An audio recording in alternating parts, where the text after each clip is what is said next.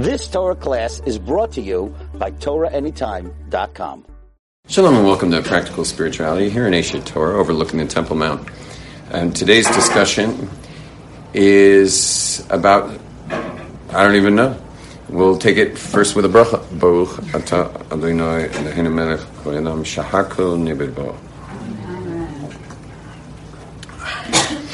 Uh, what's on my mind is is um, identity theft. That's really what's on my mind. So I'd like to talk a little bit about identity theft. Um, it's all under a title that I call God Hates Religion. And the reason is because they usually, you know, throughout human history, they've left it to religions to say who God is or what God's about and all that stuff. And, um, and religions have done a, a horrible job at, at portraying the Creator. And uh, I would say Jews have done better, but they've, but plenty of, of, uh, rabbis and institutions and Jewish movements have also, have also done a lousy job in portraying who God is. And so ultimately God hates religion God hates religion. And uh, not to mention all the, the horrific things that people have done when they've had their minds calcify around religious beliefs and dogmas and stuff, and the trail of tears and, and suffering and, and death loss that uh, that our planet's gone through in the name of religion. I'm sure God doesn't like that very much, but we're not focused on that. What we're focused on is identity theft. It'd be like you pulling into your Facebook or Snapchat or uh, Instagram account and find out someone's taken it over and they're just like going crazy on your account, and uh, you know that would not be cool at all. You'd freak and and imagine not being able to do anything about it because you know God gives free will and He even gives so much free will that you can make a whole, you know, make a whole narrative about who God is, and no one's going to stop you. And human beings are, are so weak and insecure that they tend to rally around religions, and, uh, and which often brings hatred of the other, which is automatically the second you the second you feel negative feelings about another person, you know you're not spiritual. Like you just failed the first question. Like the very first question of someone who's like approaching spirituality is you start to sense a universality amongst all mankind. Like you start to feel at one, not only with one another, you feel at one with nature, with with animals, with birds, with you know, you're you're when you become spiritual, like the first box you check is a box of commonality amongst us. You know, that's that's a natural. And the yet you see that most religions have the exact opposite thing happen. They they posture themselves around around you know their the you know this whole worldview they have, and and in the end they uh, they wind up vilifying the other, and the other becomes. It's almost like this. If you guys can put on your like really diffuse minds for a second. It's almost like this. Do you realize that you can actually create an identity for yourself out of what you don't do? Can you imagine such a thing? Like an identity out of what you're not. So I'm not that, and I'm not that, and I'm not like them, and I'm not like them, and I don't do that, and I don't do that. And you create all the things you don't do, and now as, as if now you have an identity. Because all that's left after the million things that you are not is no one you know, you, will you'll wind up with, you're a, you're a nobody. You're just a, an expert at who you're not. And so the this kind of crowding around being somebody and not being them and not the infidel, you know, is uh, is just the it's it's antithetical to spirituality. It, it is a the second you're there, you've you've fallen from spirituality. And, and many people, especially uh, Jews who live amongst Gentiles, um, you'll often hear them comparing themselves, uh, meaning, meaning you'll hear rabbis and rebbetzins, like, they'll often include in their Devar Torah the distinction between them and the Jews, and them and the Gentiles, and stuff like that. And, you know, I can understand why they might lend towards that because they're living amongst Gentiles. But uh, can I ask you to, in the back, can bring your chair forward like 10 centimeters, please? just 10 centimeters. I don't know if you know centimeters, but you already went about 30. Okay. Thank you. Okay, that's much better. All right. Um, so the main thing is, the main issue is identity theft. And that is that, that people are saying who God is. And meanwhile, whoever we say God is, God is not. Whoever we say God is, God is not. Um, can you turn the fan on low, please? Yeah. Thank you. I didn't know you know our system so well. Close the door too. I actually don't. Yeah, you hear that? You hear that noise? Thank you. Is there a seat over there? Yeah. He likes the Yeah, inside. let me look at the wall. He likes the I inside. need a shine. Everyone, this is David. Da- uh, thank you for the birthday. Birthday? My 96th birthday. Didn't you say happy birthday to me on my... I might have. Yeah. 96. Hey, yo, hey. Everyone, this is, da- this is David. He kind of makes big entrances, but Cosma? Jaco? No. Stop, stop, stop. Okay. He's my most veteran student. How how long are you with me? I know we go How through long? You tell me. this. Fifteen years, 15 years. twelve years. 12 years. I don't know. Twenty Neither years. do I. Twenty years. I don't know. Hold on. Siri, Google? Stop, stop there. Okay. No, since 99. Stop, stop, 99. stop. 99. Since 99. Yeah. 19 years? Yeah. It was Y2K. Jesus was coming and. uh, Never mind. Go. Remember that? You were, you were here in 99. Oh, dude. I came because of Y2K. I'm not kidding. There was three guys, Eliel, Hanavi. It was really embarrassing. They had signs. I don't know what was going I on. didn't know which one to choose. Hey, what's up? Welcome. Uh, you guys want here? When she sit here, we got a table for two, right? This my son's just switching over there. There you go. You want to hear something crazy? Like my wife, Don't my what happened to me the other nothing. You, bro. You said crazy That was between us. I'm just, The uh, in 1999, I was a rabbi at UCLA. You just came in for a story. In 1999, I was a rabbi at UCLA. My wife and I were working there for like. I mean, I just left here and went there for like what was supposed to be a few years. It turned out to be a few months. And uh, there was all these like Y2K scares. Like the whole world was going to like go into cataclysm. oh, wait. I, well, Wait, wait, wait, wait, wait, wait. Anyway, my wife and I really wanted to get out of the U.S.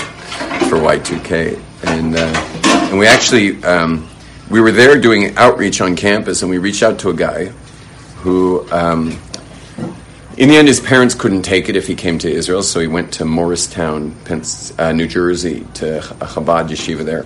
And they brought him to the Ohel of the Rebbe, where the previous Rebbe of Chabad was buried. And, and he was there, and he didn't know what to do for prayer, so he called my wife. He says, What do I pray for? She said, Pray that we get back to Israel.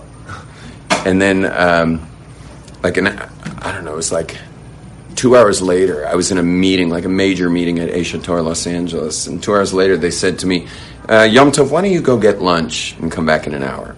I'm like, "Why should I get lunch alone? Like, we're not all getting lunch." And they're like, "You go get lunch." I come back an hour later. They said, "Well, we did a full like, like, like." Helicopter perspective of Aish LA, and we realized that there's no budget for your program at UCLA. So we're sending you back to Israel. And me- so I just called my wife like three hours after she was on the phone with this kid. And uh, so you just can't got here then? What month did you get here? Because I got here in, I don't remember. I was, uh, July I did a show. I don't mean, remember. the- the- As soon as my daughter was born, I had my wife was pregnant. Dog so was born? My dog was mourned. Okay. So I did your dog right. Yeah, as soon as my dog was mourned properly. Born, that's. Mourned. Okay, So after the morning period- it's almost the same. Would you stop? Stop! Stop! Born. Okay, here we go. Back to our class. Yeah. There's no such thing as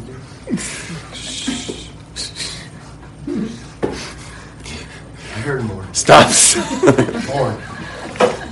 You gotta stop. You're making me crack up. And I'm trying to teach a class. I'm still trying to remember the call. Would you stop? With the comment, remember? Halley's comet and the white 2K? Halley's comet. What, what that, that group? Just Remember? Just stop. You, Yeah, I bet you Dude, the remember. next time you're gonna speak, you have to breathe instead. I know. I'm a fly on the wall. Um, so what I'd like to say is what I was just saying was that anything you think God is, and by the way, all of you think God is something because, I mean, how can you not? Your brain always conceptualizes everything, so you can you're always going to think God is something. So anything you think God is, He's not. Meaning you're wrong. Whoever you think God is, you're wrong. He's not that.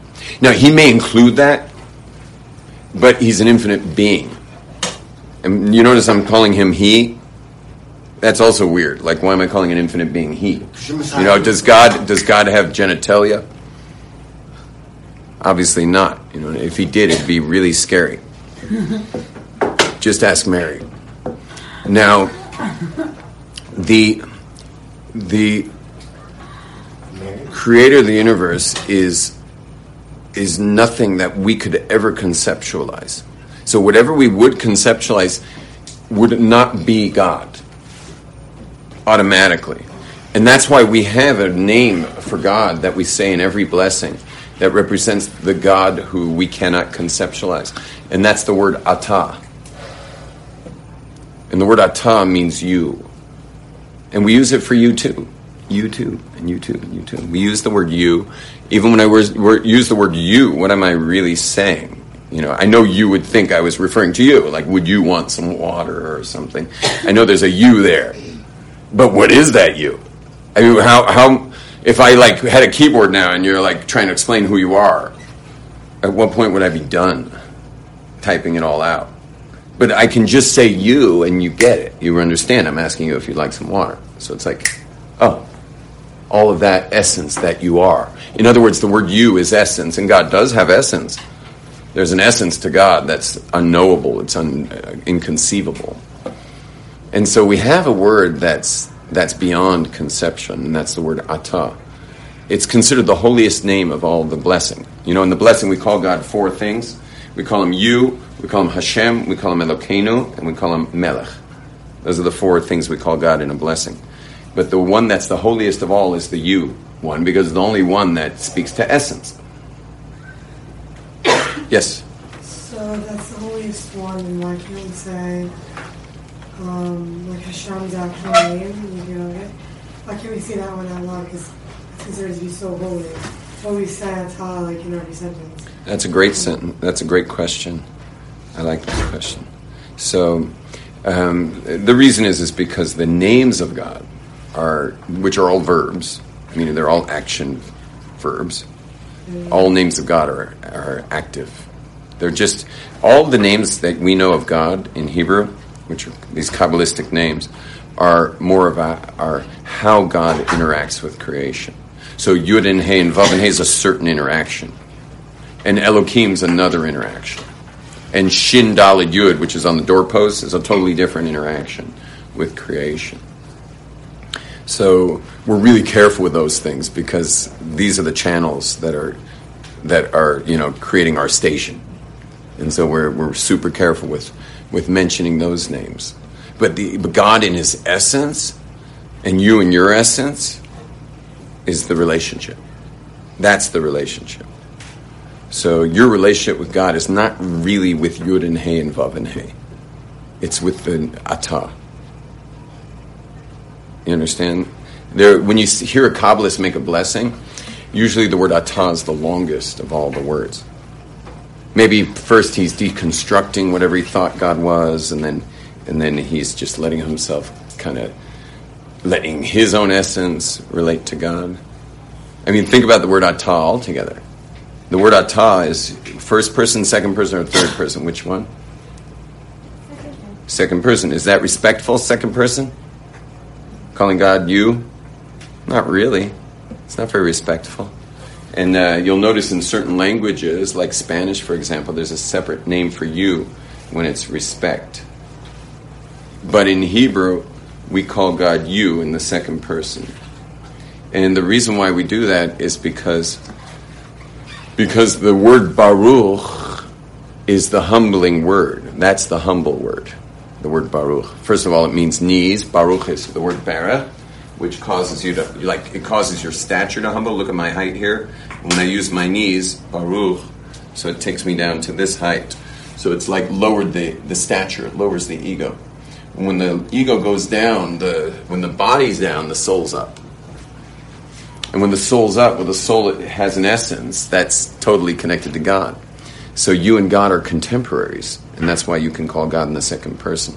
It's like two judges playing tennis. They don't say, Would your honor serve? When two judges play tennis, they say, Would you serve? They speak to each other in second person because they are contemporaries. And so, to someone who has said the word Baruch is now open to the word Atah.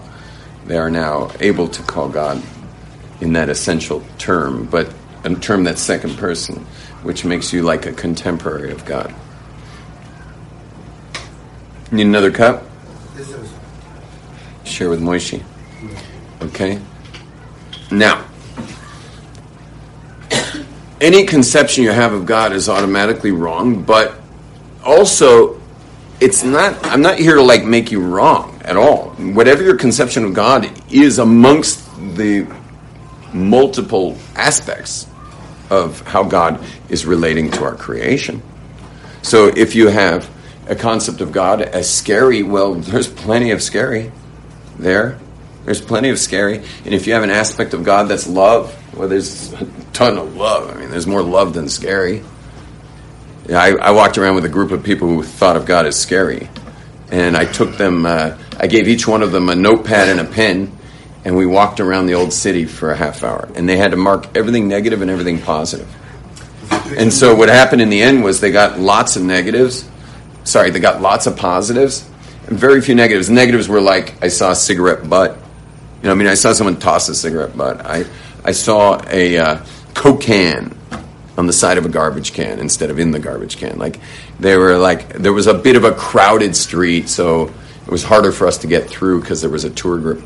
But they had like this really long list of like the feeling of the sun and the and a bougainvillea that was climbing down one of the old city walls and the uh, and the you know the, just all kinds of blessings that were happening all around. So when we get aware of all of this, we sense God's love.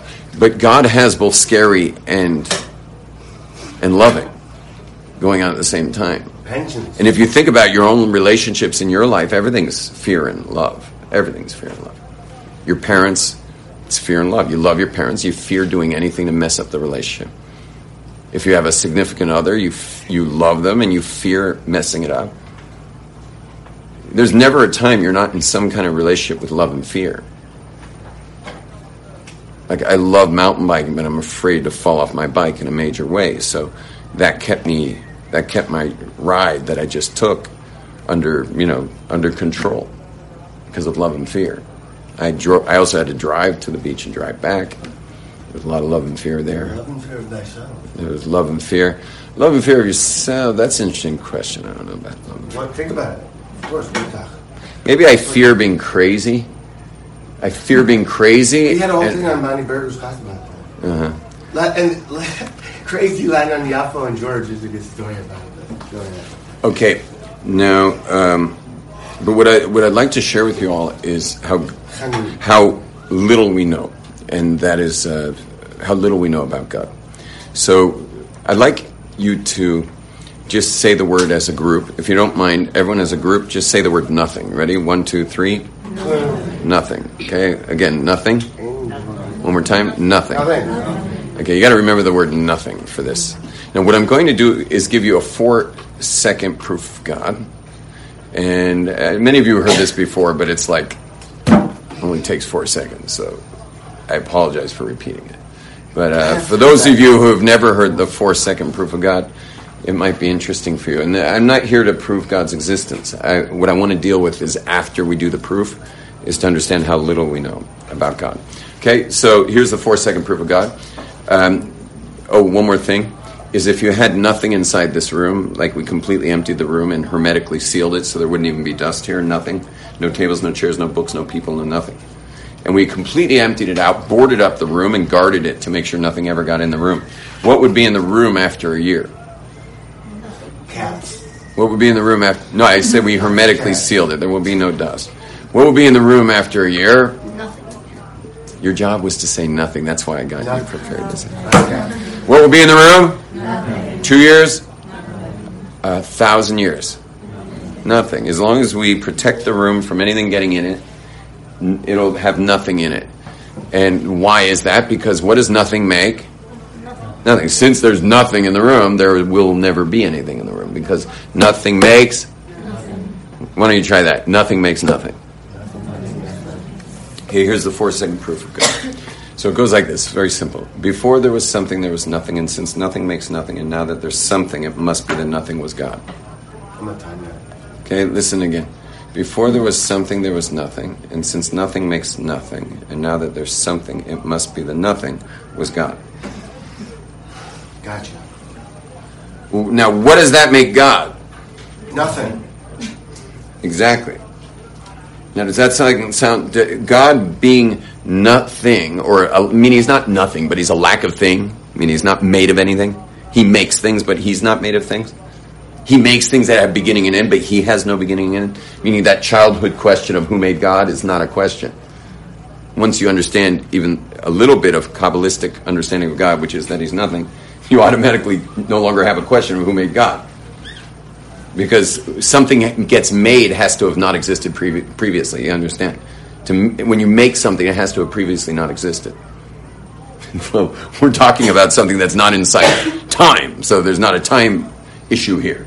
This is not something within time. It created time, Creates. and the truth is, it doesn't even create time because it only creates now. Because because tomorrow's nowhere in the realm of creation, as you know. I mean, everyone knows tomorrow's not in the realm of creation. And yesterday's also not. Well, neither is an hour from now or an hour ago, or a minute from now or a minute ago. So God's actually not creating time. Time's a psychological phenomenon. and a pretty nasty one at that. Well, constantly in now. You're asking me. I'm not a. Wait till my beard gets longer. You know, I don't know how there's constantly a now, but that's the way it works. Time is a psychological reality. What's cool about time is the zodiac. What's cool about time is it's constant shifting. Like all of a sudden, you hold four vegetations and they go cosmic for a week. Hold them a week later, it's just meaningless. You know, like you know, uh, Hype of it. you know, for a week straight in time that doesn't even exist. But for some reason, the zodiac cycle, sitting under thatched huts for a week straight, gives you a mitzvah. it's like the week ends and it's not a mitzvah, and it doesn't do anything, nothing, zero. So it's like, figure that out. Like, there's no such thing as time, except for our for our own psychology's experience of time. And meanwhile, time is everything. Time is everything. Like like my son and I, and I don't know who else in this room will be saying a certain prayer before sundown called mincha, because there's a there's these cycles going on. So there's an energy with a window open for a certain kind of prayer called mincha. And then when the three stars come out, there will be another window opening for Shema, to say Shema. And the rabbis even added a prayer there as well for a certain opening there. So are the stars and constellations like a computer code, and that that directs a lot, depending upon that. If you use, We're moving. We're moving hundred percent to that. That's what we move to. So you just dial that, in, and then everything else kind of just flows from that. But we're always. But it's always this moment. No, it was last one. It's always this moment. We're constantly. We're constantly in this moment. But we all live in psychological time for the most part. We're always. You know. I mean, think about it. How could you walk down the street without without anticipating? You know the next steps based on every step you've taken in the past. So you're not. You, you understand? You're always calculating based on the past. So you're everywhere, but and that's why meditation is so important. That's why, you know, all the Kabbalistic Jews throughout history were deep into meditation because what's Kabbalah? Kabbalah is really the study of reality, and reality is there's no time.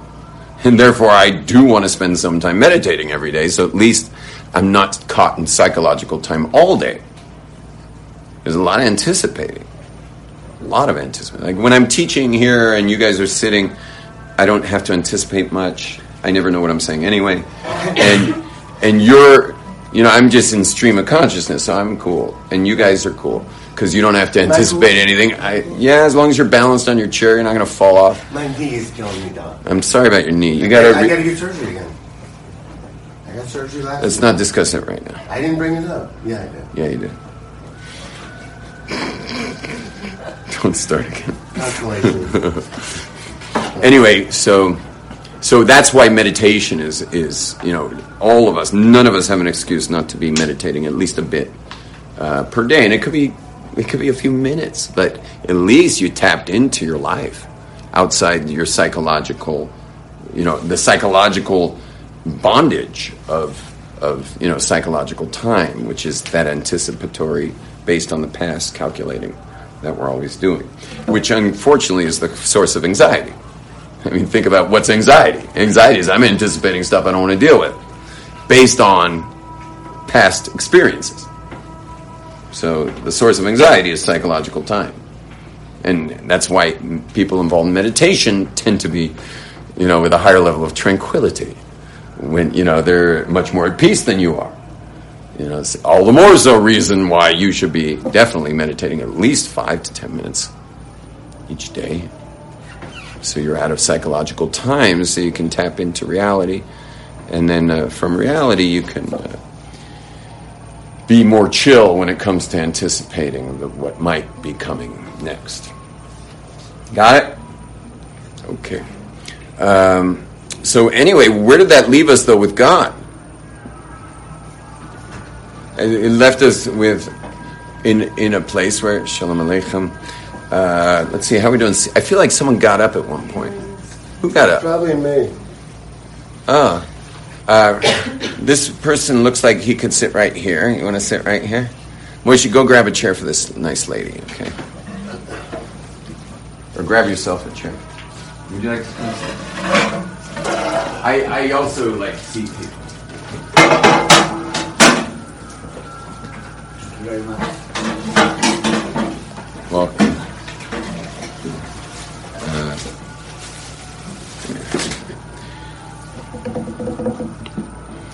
Anyway, so where, where we find ourselves is with a God that lacks all definition. You understand? That's now we're at a God that lacks all definition. Now, any definition you may give will always be how God's relating to us in creation. So all definition of God is how God's relating, but it's not who God is. We have no idea who God is. No idea. We know what God wants. We know how God relates. We can just extrapolate it. You know, our rabbis taught us that the that even if there was no Torah, you could extrapolate so much just from the from the creation itself about God.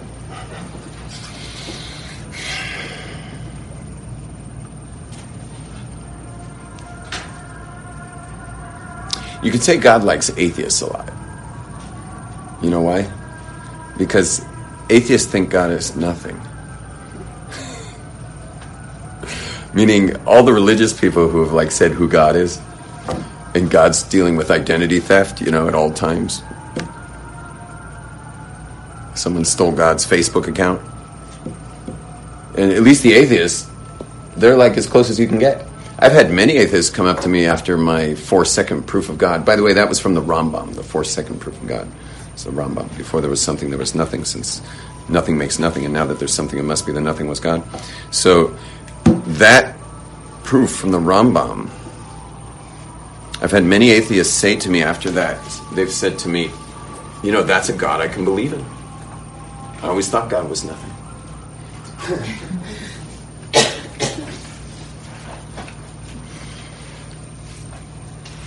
And so, meanwhile, in a more atheistic world, especially when it goes to academia, media, um, left wing politics and stuff, where where they're kind of like not into God, though plenty of individuals are, but they're kind of the non God camp. So, I, I really get tired of watching like YouTube interviews where it'll be some Jew trying to defend Judaism and just completely botch it. Because like how? How does he botch it? Well, uh, the the the, um, the guy with the atheistic perspective might bring up passages in Torah which are just like they really look bad, you know. And he's saying like if a divine being wrote this book, it should not require editing. But boy, does it need editing. You know, there's some radical stuff in there. And what happens is the Jew or the Christian or the Muslim who like are trying to defend it against this like super brilliant intellectual atheist generally botch it. They generally botch it. They don't know how to answer that question. I just heard another one uh, by uh, who's that famous atheist, the young guy, Sam. Sam Harris. Yeah, Sam Harris, who's a brilliant guy, and his was like, if the divine had a chance to send a message, like he should have sent something a little more profound, you know, like than than what's in the Bible. And and the guy didn't know how to answer that. The guy he was talking to, and this is watched by millions of people. He didn't know how to answer that. And what is the obvious answer? What, what would be the obvious answer? Oh, thank you so much. What would be the obvious answer is that nothing you read in Torah is what it means. That every single thing you read in the Torah is a hyperlink. You have to click on it. It takes you to another website, brings you into the depths of the depths of the depths of the depths of the deepest secrets in creation. Yes, on surface value, it looks really bad. You got slave trade going on in there. You've got you've got uh, the vilification of uh, of uh, you know uh, certain uh, Uh, prohibitions of intimate con- relationships and stuff. I mean, it just looks bad. Stone them. Stone them. gotta So stop! You gotta stop! You gotta stop! This thing's watched by like ten thousand I, people I Sunday. did, I did. I know, but you don't understand that it's not like they see you. All they hear is like. I'll, I'll watch it. I'll watch and then I'll get their perspective. I'll watch it. Okay, well, you got to take a deep breath and relax. I'm gonna Relax, you relax. A little bit. We can't. That. Why do I say a deep breath? Because you can't speak without a breath. But if you remind yourself that you're just breathing without speaking, you're just. Isn't that very? And you know what you need is a pen. You need to write it down. Write down the question or put in your notes. he's been my student for like 19 years now. But But we've been friends longer. have we? I don't remember so well. Okay. Um, you just got got here from California, man, in '99. you were still with long hair, and board shorts.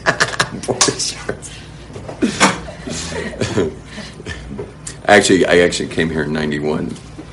You and I came here in '99 when I came back from UCLA. Okay. Shh. Shh. So it's such a simple answer. It's just such a simple answer. Is that the depths are way beyond what's being presented, and no Jew should ever be embarrassed about what's written in the Torah. And if anything, you'll see, like for example, and not only that, on the surface it can be discussed. Like if you want to discuss slave trade on the surface, it's it's also not a difficult thing to discuss. Not to mention the fact that people who don't own their own handiwork, which are called slaves, meaning they don't own their own handiwork, they have a master. You all think like that's the worst thing that ever happened, but but I think a lot of like any of you go to university. Any anyone here spend four years answering, you know, basically just not taking care of anything? Okay, two of you, only two of you. But you remember those years like not taking care of really anything for like four years straight, unless you studied. But a lot of people are partying in school and like, okay, you got to take care of your grades, but that's about it. But otherwise, you were just being like coddled by society. They created this four-year fiction where you get to pretend you're somebody for four years. What is that somebody? That somebody is you're a, a university student. You know, of course, they, they charge you a fortune in loans and give you a fake identity for four years straight and drop you like a hot potato. And now you're 22 and or 23 and you have no idea who you are or what you're doing. So when they And and and all they're waiting for is their money back. Now the banks want their money. It's like a major racket there. And anyway, but if you remember, do you remember that feeling of like you were there, you did this? Yeah, I went to UCSB. You can study buzzed, okay, Santa Barbara, California, okay, and uh, I remember that feeling of answering, you know, I just just doing whatever you want all the time, and and um, now does that sound like a slave doing whatever you want all the time and answering to nobody? Mm, it kind of is, kind of is, because when you're when you have a master, he's in charge of everything. It's a massive responsibility. He's in charge of your bedding, meaning your housing. He's in charge of your food. If you're married, he's in charge of your food, your wife's food, your children's food.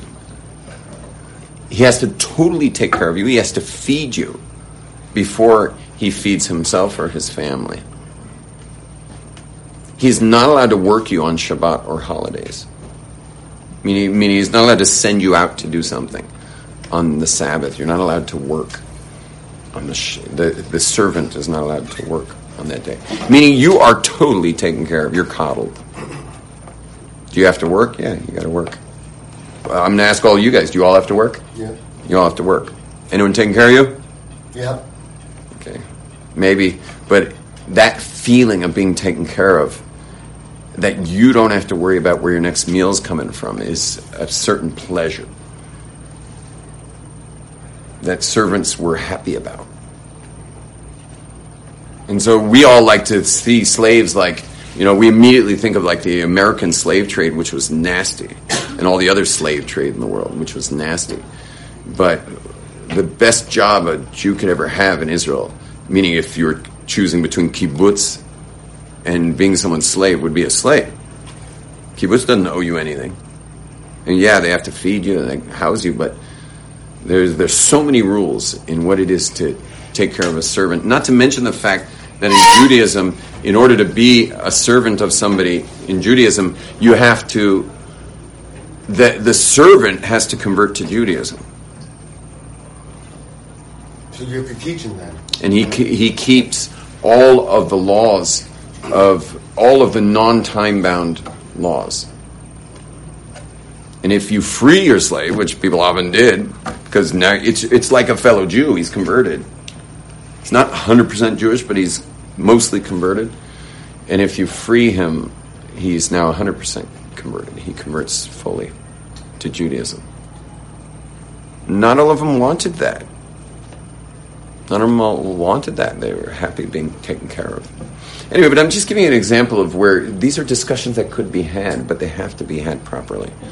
And and otherwise, the the we're being made made into fools online in these you know massive, long format, you know intellectual dark web uh, programmings that are going on. So it's my dream is to get onto some of these shows. I want to I want to get onto Joe Rogan and and uh, you know in a way I'm kind of Joe Rogan turned Jewish.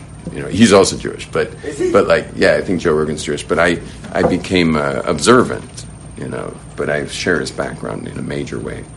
You know, I got a lot less tattoos than he does. So you're saying you have a tattoo? I have none actually. Okay. How about that? That was a rule in my house. My my father is from a Hasidic line of people, and like there were certain things that you just can't do, no matter how crazy our upbringing was. There were some certain no's, and one of those was a tattoo. I love Joe Rogan. I, Yeah, you're into Joe Rogan. It's great. Okay, um, He's a pagan. Actually. okay. Now he's a pig. No, he's a Wiccan. Is he really? Um, he's just. Um, okay, I want to qu- ask. I want to hear questions from any of you. Questions, questions, questions. Yeah. Um, or I don't know, maybe it's a comment, but um, I feel like the, the more appealing thing about if you're going to compare like being on a kibbutz to um, being a slave or a servant is that it's not really about the conditions, but if you're a slave, then somebody somebody owns you and somebody's above you. And on a kibbutz, it's the opposite, right? No We're all equal. Everybody, everybody's so much the same. Right. Philosophically, the- philosophically, kibbutz is better. Yeah. Philosophically, kibbutz is better. Conditions, being a servant would be better. I think. Uh, I mean, if you What's more, had, like, What? What's more important? It depends on the person. For me, kibbutz would be better. Yeah. I'm a very philosophical person. I know a lot of people are not very philosophical, and they would much prefer to have some super wealthy landowner taking care of business for them. You understand? And just working working his fields. They're both sitting and working fields, but one is highly taken care of, and one is part of the taking care of. In kibbutz, you're part of the taking care of of everybody. We're all working together. So philosophically, I'd rather be a kibbutznik. But I know a lot of people would rather be a servant. They just don't care. I'm a they just don't care that much, you know. You're obviously thinking in the higher realms. I, I feel like more people would like wouldn't want to be servants. even if I love like, being a servant, actually. care of. Yeah, I- It's like, it's like, David, David, stop. No, I'm serious. Stop, stop, stop. Go ahead. I agree with her. Shh. Go ahead. Um, We'll talk but- later. Okay.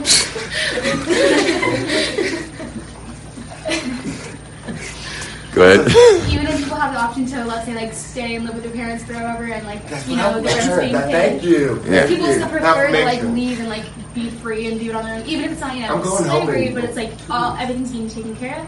Therefore, you're not free because somebody else is in charge of that. Again, you're going into like meaning in life. On a meaning in life level, it's much better to be having no one taking care of you and you taking care of yourself and each other. That's going to be a much more meaningful life. There are people who just don't care about that so much. They're jumping off bridges regularly, actually, because because they do want meaning, but they don't know how to get there and their lives go deeply meaningless while being coddled by society. And uh, I mentioned the four-year coddle as well. Yeah. Um, I have yeah. question. Ah, my son Moshe. Yes, Is Moshe. there any connection between there not being actual time, just guys making everything on the moment, and time is actually only something that um, somehow all the nows connect, and that's how we get time, like for different mitzvahs to be just on certain times of the year. Is that connected at all to the slaves not uh, not needing to do any laws that are connected to time? Oh wow. We ain't got time for that, man. We ain't got time for that, man. That's ridiculous. That's ridiculous. It's a YouTube video. This, it's funny. It, the barbecue, man, ain't nobody got time for that. I'll, I'll have the video. Oh my gosh. I think I have to have a talk with him. um, we're we're, we're going to end this class in a second, but my, my son asked if there was a connection to there being no time, uh, meaning that God's creating now. And then we've got the time bound positive commandments that women are exempt from, like tefillin is a time bound, it's a daytime commandment, so women are exempt from that. Also, Um, also s- slaves. are exempt from time bound positive commandments as well. So, is there a connection? I, th- I don't know the connection for slaves. I know the connection for women, and, and that is that um, that women have a, a built-in relationship to time. They have inside them their own biological clock that's that's moving with the moon, with the months, with it's in moving in sevens, and and it's uh, and time works in sevens. And because women are already connected like that, they're they're they're kind of built in with with a a connection to time. They um, they are exempt from time bound commandments. There, that's a connection. It's not necessarily the answer why. There's, there's other deeper levels of why they're exempt from that. The servant, to me, just seems quite um, practical. Meaning, I can't just start my day. I have to put on my tefillin. I have certain prayer requirements as a man that women don't necessarily have and so I can't just start my day. So whereas a servant starts his day working, you know, he start, he would start his day working. He can't come up with the tefillin excuse of like, oh, sorry, master, I got to put on my tefillin. So it could be it's a practical. Do you know the answer why why there's exempt from time bound positive slaves? Yeah, as in, Otherwise, they couldn't do their job. yeah, we're pretty busy. Oh, they would be also. Oh no, maybe not. But women is also the other reason is because by a woman makes the bracha sami sober. You made me as a woman is made exactly as a person is made to be a man. That's to try and get there. But a woman there to start with. She doesn't need the time-based injections that a man needs in order to keep her close to a God. Because a man needs ongoing, ongoing stimulation to to allow him to feel close to get there.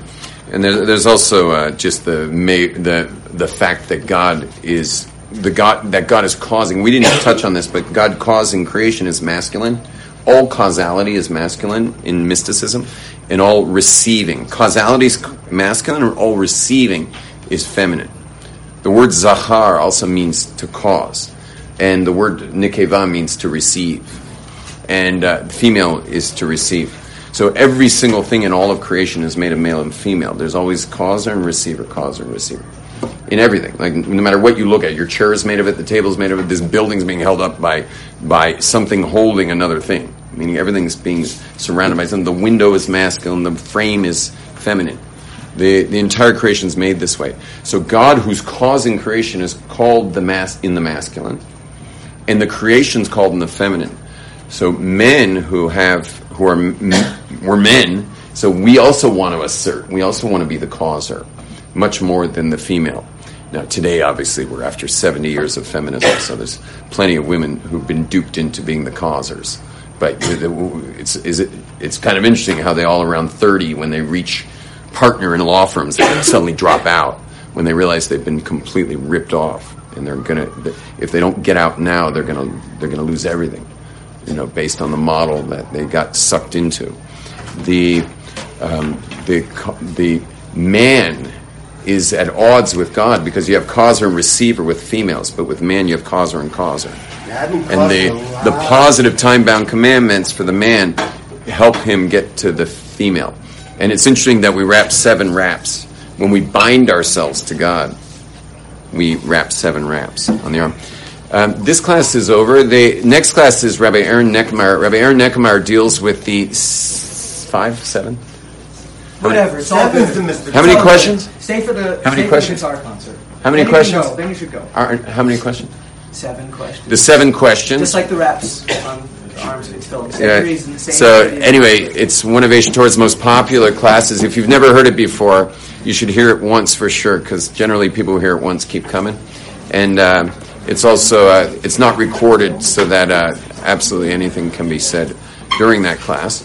And it's, uh, something very special. If you need the washroom, take it. And class is starting probably very soon. And You've just experienced another Torah class brought to you by TorahAnytime.com.